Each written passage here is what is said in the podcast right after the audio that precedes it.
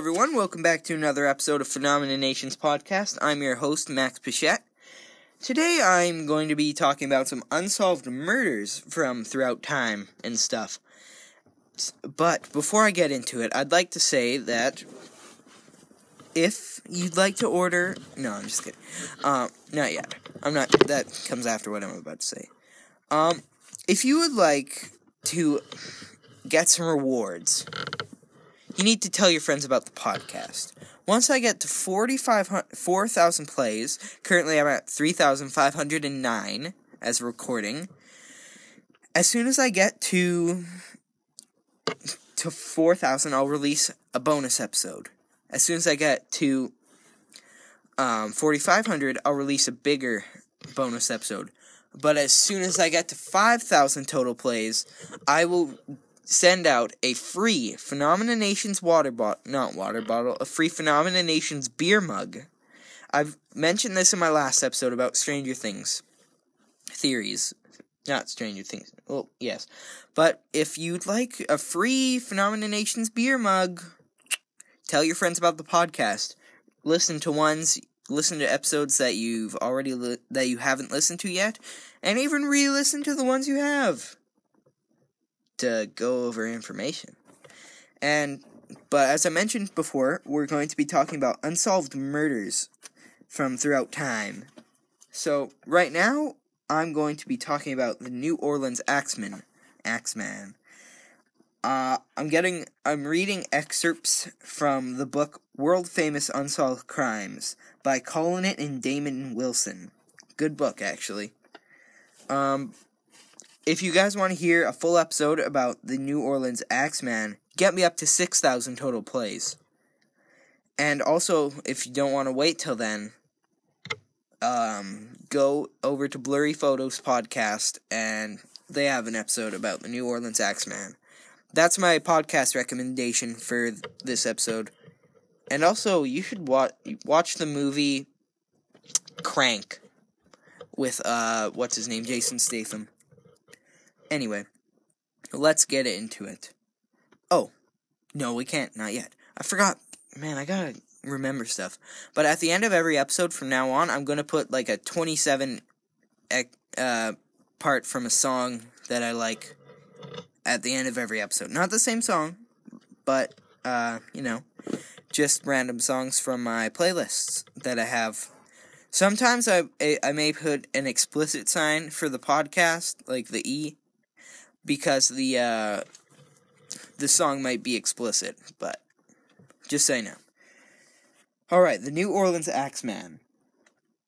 On the morning of May 24th, 1918, an Italian cobbler named Jake Maggio, I believe I'm pronouncing that wrong, was awakened by a groaning sound coming from the next room, when his, where his brother, Joe, slept with his wife. Whose whose wife was he sleeping with? Joe's wife or Jake's wife? Man, if they had like uh reality TV back in 1918, whew. Um, but as he entered the room, he saw a woman lying on the floor, her head almost severed from her body. Joe lay in bed groaning. Nearby lay a blood-stained axe and a cutthroat razor, which had been used to slash Joe's throat. He died soon after. Oh. By the time the police arrived, Jake and his second brother Andrew had found how the intruder entered through a panel chiseled out of the back door. Ooh. Jake and Andrew were arrested as suspects, but soon released. On the pavement, two streets away, someone had chalked on the pavement. Mrs. Maggio is going to sit up tonight, just like Mrs. Tony. It reminded the police that seven years earlier, there had been four axe murders of Italian grocers, including a Mrs. Tony Sciambra. Probably pronouncing that wrong, too. They had been attributed to the criminal organization the Black Hand, which was rife in New Orleans. Five weeks after the Maggio killings, a bread delivery man found a back door with a panel chiseled out. What? When he knocked, when he knocked, the the door was open. But when he knocked, the door was opened by a man covered in blood. Oh my gosh, it was him. He was he was a Pole named Bessemer. Probably pronouncing that wrong too. And inside lay a woman who was who was known as his wife. She was still alive, and told of being struck by a big white man wielding a hatchet. She died later, and Bessemer was charged with her murder. But that night, the Axeman struck again. What? How could that happen? I thought it was Bessemer. A young married man, Edward Schneider, returned home to find his pregnant wife laying in bed covered in blood. Ugh, my darn cat. Rushed to the hospital, she survived and gave birth a week later. The attacker seemed to have entered by an open window. Hmm. Five days later, a barber named Romano became the next victim. His niece heard noises in his bedroom and went in to find him being attacked by a big man wearing a black slouch hat. As she screamed, the man, quote, vanished as, if he had wings, end quote. A panel had been chipped out of the door. New Orleans was in a panic reminiscent of what had swept London in the days of Jack the Ripper. There were several false alarms, and one man found an axe and chisel outside his back door. On, on August 30th, 1918, a man named Nick Asun- Asunto, pronouncing that wrong probably, heard a noise, and he went to investigate. He saw a heavily built man with an axe who fled as he shouted. All New Orleans began taking elaborate precautions against the Axeman. For the time being, the attacks ceased, and the, and the ending of the war in 1918 gave people other things to think about. But in March 1919, double numbers, a grocer named Giordano heard screams from a house across the street and found another grocer, Charles Cortimiglia. Cortimiglia. I'm sorry if I'm I'm pronouncing that wrong too. Unconscious on the floor, while his wife, a dead baby in her arms, sa- whoa, killed the baby, sat on the floor with blood streaming from her head. She said she had awakened to see a man attacking her husband with an axe, and when and when she snatched up her baby, he killed the child with a blow that struck her. The door panel had had been chiseled out. Yet, when Mrs. Cortimiglia began to recover, she accused Giordano, the man who had found her of be- who had found her of being the killer. And although her husband, now also recovering, insisted that this was untrue, Giordano and his son were arrested. Three days after the attack, the local newspaper received a letter signed, quote, the Axeman, end quote. Datelined, quote, from hell, unquote. as in the case of a Jack the Ripper letter, and declaring that he would be coming to New Orleans next Tuesday at 12:15, but would spare any house playing jazz music. The following Tuesday, the streets of New Orleans rocked with jazz, and the Axeman, quote, failed to appear. Someone even wrote mysterious wrote a mysterious mysterious Axeman jazz. I thought jazz was improvised. um, well, I think this. I was when I was listening to Blurry Photos podcast, they kind of described this as probably being some sort of hoax to to get publicity for the newspaper because they didn't have any TV back then. You got your uh, information from the newspaper, and so because the Axemen didn't kill anyone that night, they kind of because many people neglected the fact that they were supposed to play jazz music. Those people um didn't die. So they so the guys at Blurry Photos podcast kind of speculated that this could be some sort of uh, publicity stunt by done by the newspaper. Anyway, Bessemer, who had been in custody since his arrest, was tried and acquitted, but the Giordanos, to everyone's amazement, were found guilty, although Charles Cortimiglia Miglia repeated that they were innocent. And the attacks went on, although there there was to be only one further death. On August 10th, 1919, a grocer named Steve Boca, Baca? Chewbacca! I'm just going to call him Steve Chewbacca, because it's easier. Woke to find a shadowy figure holding an axe beside the bed. When he, when he woke again, he was bleeding from a skull wound. He managed to stagger down, down to the home of a friend, Frank Genusa. And the frantic police arrested Genusa, then shamefacedly released him. Ooh, man, those cops. On September 2nd, a druggist named Carlson, Carlson, heard scratching noises from the back door and fired his revolver through the panel. The intruder fled, leaving behind a chisel. The next day, the next day, neighbors found 19-year-old Sarah Lauman unconscious. She had been attacked with an axe and three teeth knocked out. She could remember nothing when she recovered. Ooh, that's not very good.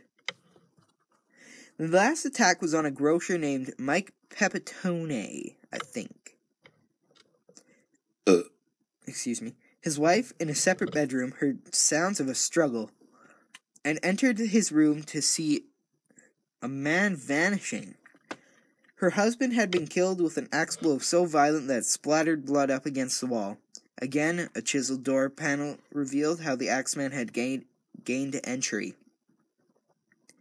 When the mur- then the murder ceased. The Giordanos were finally released when Mrs. Cortimiglia confessed that she had lied because she hated them.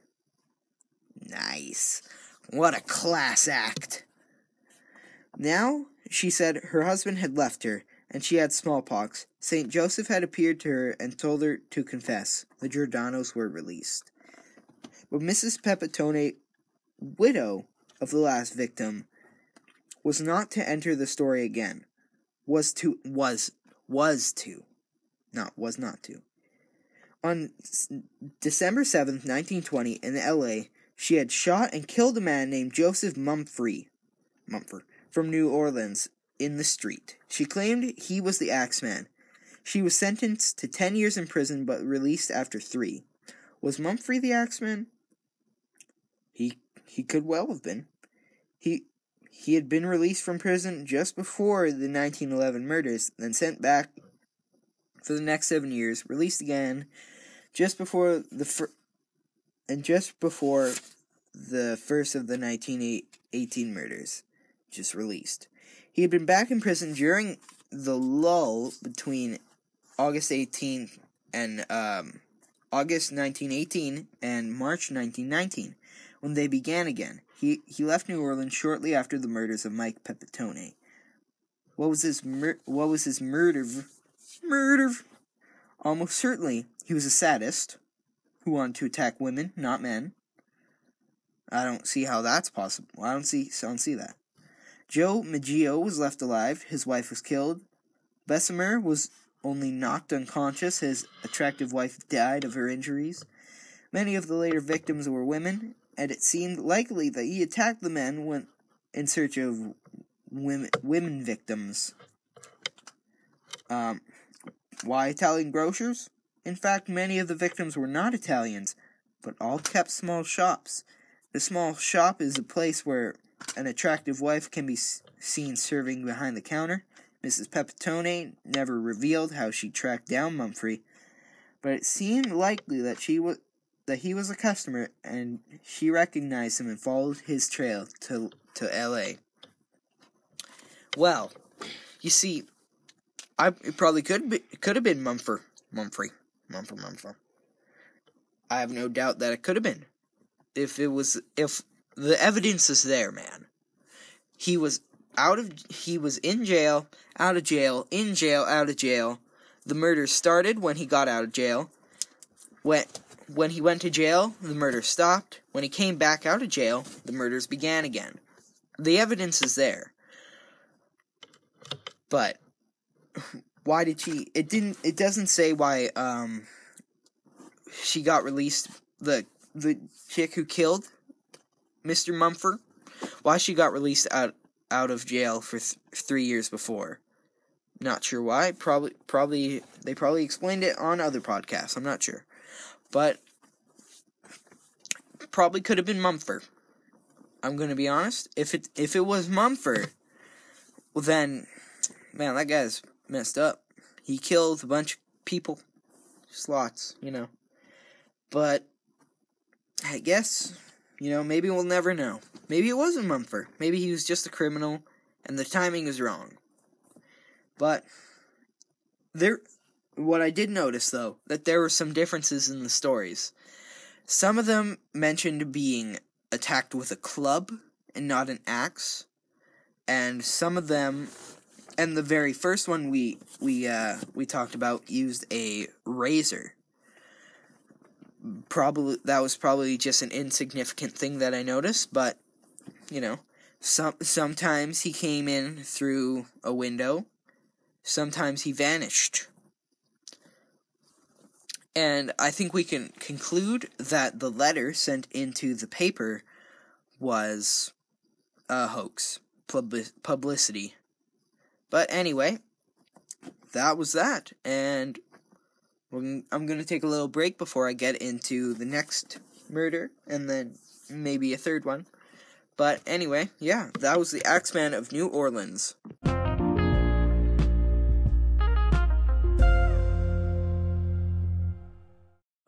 And we're back. We're gonna. I got a second murder. A murder. This is a. This is the second one. This one is called wrongful arrest. You'll see why. In 1930, an American actor named Philip Yale Drew came close to being hanged for a murder he did not commit. That's it, we're done. What is. Oh. What? Okay. Um. At 6:15 on the evening of Saturday, June 22nd, 1929, Mrs. Annie Oliver returned to the tobacconist the tobacconist's shop where she had left her husband Alfred Oliver serving a customer. Customer. She found him dying behind the counter, and when she asked him what had happened, she he said, "My dear, I do not know. He died 24 hours later. Well, lived another day. There were no clues, and two months later, the investigation had dragged to a halt. Then, in August, Chief Constable Thomas hmm. Burrows was having a drink in the Wellington Club opposite the Royal County Theatre when another member commented to him, That chap you're looking for is Yale Drew, the actor fellow who's in The Monster gave him an Irish accent. Drew was arrested in Nottingham, Nottingham, where his company was acting, where where his company was was acting, and a pair of his trousers, apparently bloodstained, was taken away. Don't take away his clothes, man. We're in public. um, a woman who had been standing near Oliver's shop in Cross Street insisted she had seen Drew wiping blood from his face shortly after the time of the murder. Drew insisted that he did not even know where Cross Street was. When another witness said that they had heard him say he was going to Cross Street to get a newspaper, Drew insisted that he had said that he was going across the street to get a newspaper. Two witnesses say two witnesses who said they had seen him near the shop where were taken to Nottingham to pick out Miss to pick out Drew as he walked along the street. Both of them did so, but then Drew was extremely well known in reading. Reading, sorry. I should know this because Nirvana, my favorite band, played live in Reading. I think. I think it's Reading, but I know they played there. So this proved nothing. The inquest, which was, in effect, Dale Yale Philip Yale Drew's murder trial opened on October 9th, 1929, in the small town hall. It was obvious that the evidence against Drew was entirely circumstantial. people who claimed they had seen him or someone like him near the scene of the murder. Mur- people. Pe- people who claimed to have seen him or someone like him near the scene of the murder. That doesn't make sense. But things began to swing in Drew's favor when a butcher's assistant named Alfred Wells came to give his evidence. He had for he had formally told the police that on the day of the murder he had seen a man resembling Drew in Cross Street, a man who carried a raincoat across his shoulder, as Drew did. But when it, but when a, a journalist became became Bernard Bernard named Bre- Bernard O'Donnell introduced Wells to Drew, Wells immediately said that this was not the man he had seen. He had spoken to him, and the man had a North Country accent. Like Canadian? Canadian, eh? That's that's not even close. Canadian bud. How's it going? You gonna we're gonna go drink some drink some beers and uh you know bud. Uh where was that? he declared that he had that he had told the police that the man he had seen was not Drew. The police denied this. Oh, what who's that? Oh my gerp. I'm sorry. That was just someone in my recording studio showing me something. That was pretty cool. Thank you. Thank you, person. 14. Yes, I get it. Um, the police denied this and then were forced to withdraw their denial when Wells' statement was found among a pile of papers. The jury brought in a verdict of murder, murder, by person or persons unknown, that Drew walked out of the court a free man. The solution to the mystery almost certainly lies in the fact that Saturday, June 12, 22nd, was always referred to in Reading as Black Saturday, because it was the day that the town was invaded by race gangs attracted by the annual Ascot. Ooh. Um, You said ass. yeah, I know. And Windsor race meetings. It seemed more likely that the unknown killer of Alfred Oliver was uh, among these louts and roughs, rather than a well known actor with two bank accounts, both in credit. Well, see, obviously, Philip Yale Drew. Never heard of him. Apparently, he's like famous or something. But, um, I never heard of him. And so it was, so they had one person say that they didn't see him. And so that's what they, and that's who they believed. Blah, blah, blah. He was uncharged. He is now, he was a free man. He's probably dead now. But, um, one, uh, he- he's probably dead now. Almost definitely. Oh, yeah, he's dead. But, um, so they took one man's word. He, he's, he's, uh, not guilty. But who did? Because they said invaded by race gangs. So they, so now the murder is believed to be by someone from that, from those gangs. Wow. That was cool. Now I know. That was easy. Anyway, yep, I gotta take another break. Don't worry, it'll be quick.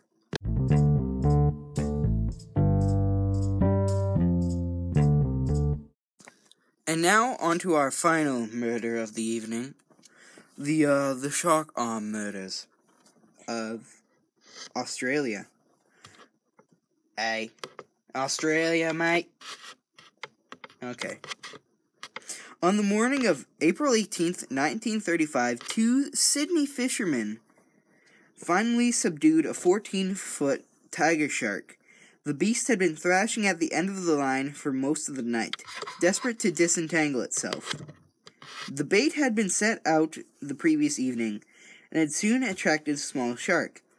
This more suitable catch had itself that the this more suitable catch had itself then brought the attentions of a more bigger tiger shark. Soon, only the head of the small shark remained, and it was, and it, and it was the interloper that struggled on the line. Interloper. That's my new favorite word. It used to be moist, now it's interloper. The shark was put on display at the Ka- Coogee Aquarium, where it proved to be a popular attraction. Popular. On April 25th, however, an, Austra- an Australian pub- an Australian public holiday, people flocked to the aquarium to see the new exhibit. Since being caught, the shark's health had been had deteriorated, um, requiring extra oxygen to be pumped into the water. To the crowd, the shark only seemed tired and also seemed lit- listless, flicking itself up and down its shark tank, flicking itself up and down the shark tank as if in a trance. Suddenly, as if the crowd as the crowd watched, it spiraled round itself three times, vomiting black oily clouds into the water. The foul mess cleared a human arm, trailing a length of rope tied around its waist. Floated to the surface. It all floated to the surface. It's disgusting. When the police arrived, they carefully filtered the rest of the shark's vomit for human body parts. The shark itself was killed and slit open but nothing further was found. The least sinister explanation was the first to be considered. The arm belonged to a suicide. What? How could you get suicide out of this? What? Well, I guess it's possible, but like, I think it'd be more um, p- probable that someone just went f- swimming and died because uh, and got eaten by a shark because tiger sharks I believe are the most aggressive sharks. But anyway, let us get back. Mysteriously, the shark had failed to even semi digest the arm. Indeed, it was in such good condition that the police were able to scalpel off the fingerprints and check them against records. A good match was found, a man called James Smith. Might as well just call him John Doe. Smith, variously described as a builder, an engineer, a road laborer, and a bookie, had a string of minor convictions where the police contact when the police contacted his wife, they were told that they had, that he had disappeared on April 8th. That's a long time for an arm to be in someone's body, to be in a shark's body. Should have it should have digested, but on April 8th, saying that he was going fishing with a friend. Unfortunately, he had neglected to name the friend. Mrs. Smith identified the arm by a small tattoo just above the wrist, depicting two men boxing. She told police that her husband had committed suicide. Wow. Maybe that's where it came from. Anyway, the conclusion was, was being reached at the time by Dr. Victor Coppleson, Coppleson, an expert on shark bites who had been called in to examining, examine the, the severing room wound on Smith's arm.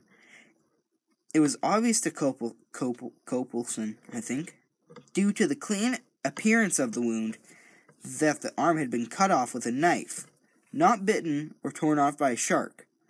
Someone had prepared the tiger shark's meal. Uh, do I got a sound effect for? um, I got a laughter. I got a dog barking. This one.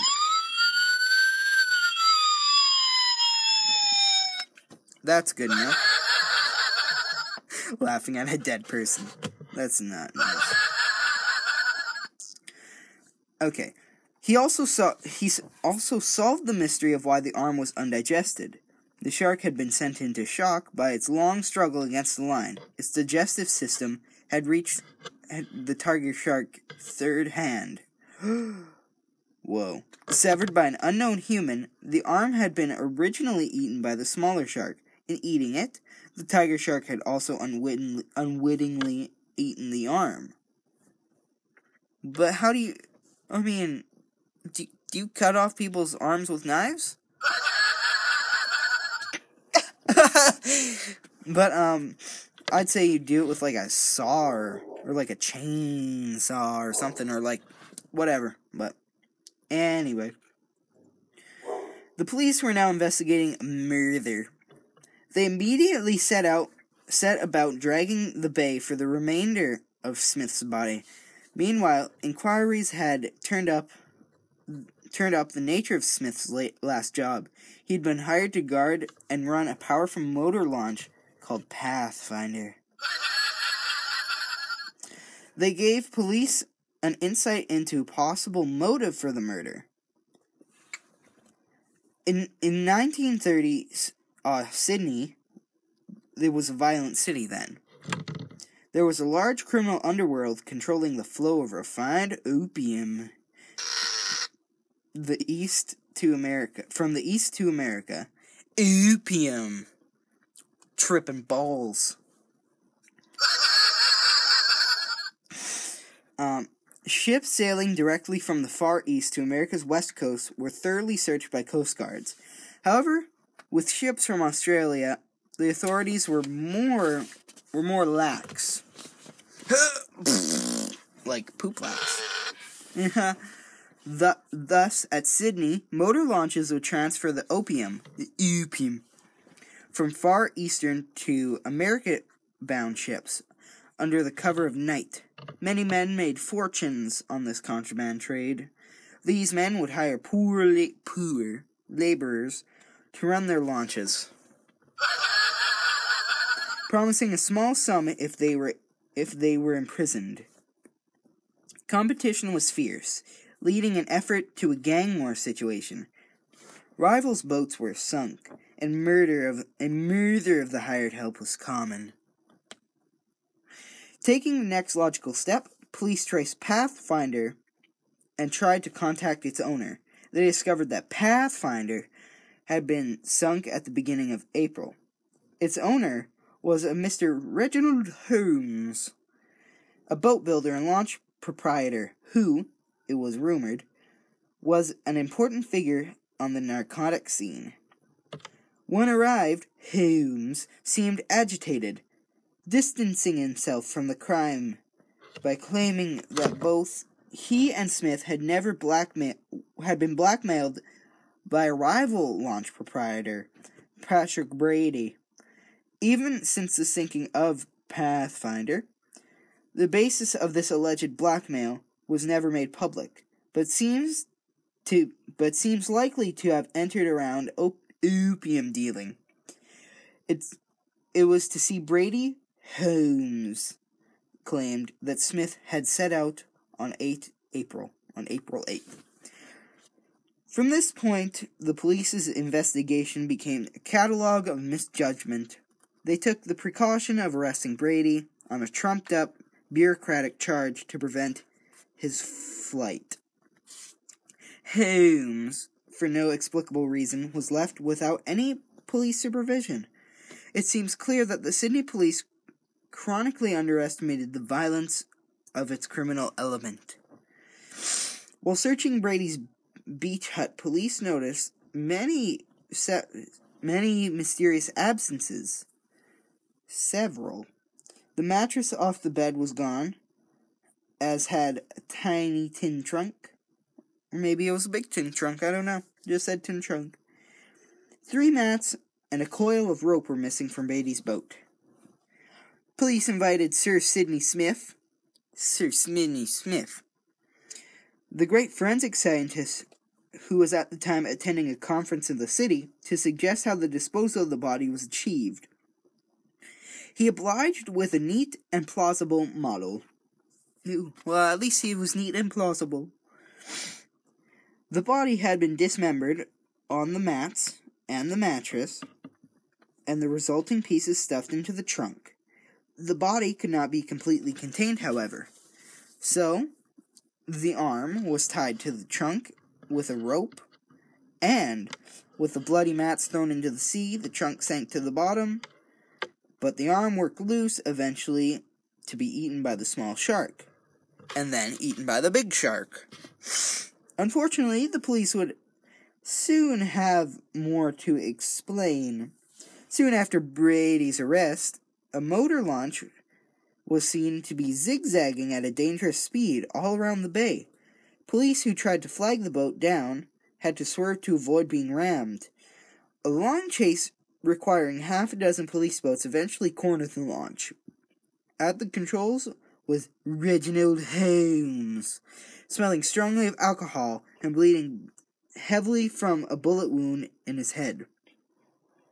Wow. Well, that's nice. Here. Laugh sound. It. Um, he claimed that as he left his home that morning, a gunman had tried to kill him. Holmes had succeeded in escaping by fleeing to his launch. He had tried to escape the police because he thought they, they were gunmen too. Likely story. Huh. Whether the police believed Holmes's story or whether they accepted the altogether more likely explanation that they had stumbled upon a failed suicide attempt, they seemed to have had a grievous lack of foresight. Either situation would necessitate police surveillance. Holmes was, after all, their key witness against Brady, who was their only suspect. During his stay in hospital, Holmes told the police that he was sure Brady had killed Smith. Smith. Smith. He had said that he said that Brady had told him as such and warned him that if he told the police, Brady or his friends would kill him. Amazingly, after he had discharged from the hospital, Holmes received no police protection. What a dick move. God dang police. On the morning of the inquest, Holmes was found dead in his car, shot through the chest and and the dick. Oof. Oof. Deprived of their on- only witness, police were dealt another blow when when the coroner refused to accept Smith's arm as a token of his death. Without a body, murder is extremely difficult to prove. The, Syd- the Sydney police had no real evidence without Holmes. Thus, Brady was released. Two, two associates of Brady were arrested for the murder of Holmes, also walked free due to insufficient ed- evidence. So they shoot him in the chest, the dick, and the head, and then they just walk free. Yep. Man. Rumors persist that it was in fact Holmes who di- dismembered Jim Smith, afterwards paying Brady to take the prison sentence. All that is certain is that through police incompetence, the case remains officially unsolved. Too many laugh sounds. Oh well. I'm taking that away. Studio bum. But anyway, so that story. God dang, police not. They're supposed to give him protection. They're supposed to give. Ah! Holmes protection. But instead, he got shot in the dick. He got shot in the head, the schlong, his chest. In your PP. And, you know, he died, lost their witness, and now the murder of Mr. Smith will never be solved. It was me. I did it. Ow! Uh oh. Better get out of here. Uh oh. Better get out of here. But yeah, I it's probably I bet you it was Brady and his thugs that killed Holmes, And Eh. Watson. Holmes and Watson. Yes, and yeah, and I bet you they killed Smith too, Mister Smith. But anyway, thank you for listening to Phenomena Nations podcast. I No hope one really liked Mr. Smith. I hope you learned something today about um unsolved murders and how police are very incompetent most of the time. They almost hung a dude for something he didn't do. Um couldn't find the Axeman of New Orleans and they couldn't find the axe the not the axe, the shark murderer. The murders of sharks. And yes. And um I guess we'll never know who did all these crimes. It was Jerry. Yes, it was Jerry. And Mumfre. Who's that? He was the guy who killed someone. And um so anyway, thank you for listening to Phenomena Nations podcast. I You're what welcome. Oh, thank you. Thank you very much. I was your host, Blaze. No, no, I'm not. I was your host. I was your host, Max Bichette. Um. uh, anyway, oh yeah, four thousand plays. If I get up to four thousand plays, uh, bonus episode forty five hundred. Bonus episode five thousand. Free mug to um more on that once I hit five thousand. So Remember, tell your friends, listen to episodes you haven't listened to, listen to the ones you have listened to again, and if you if you'd like a Phenomena Nations mug, cup, water bottle, sunglasses, maybe, um, just you know, email me and I'll get you some stuff as long as you pay me. So anyway, thank you for listening to Phenomena Nations podcast, and listen to the next episode.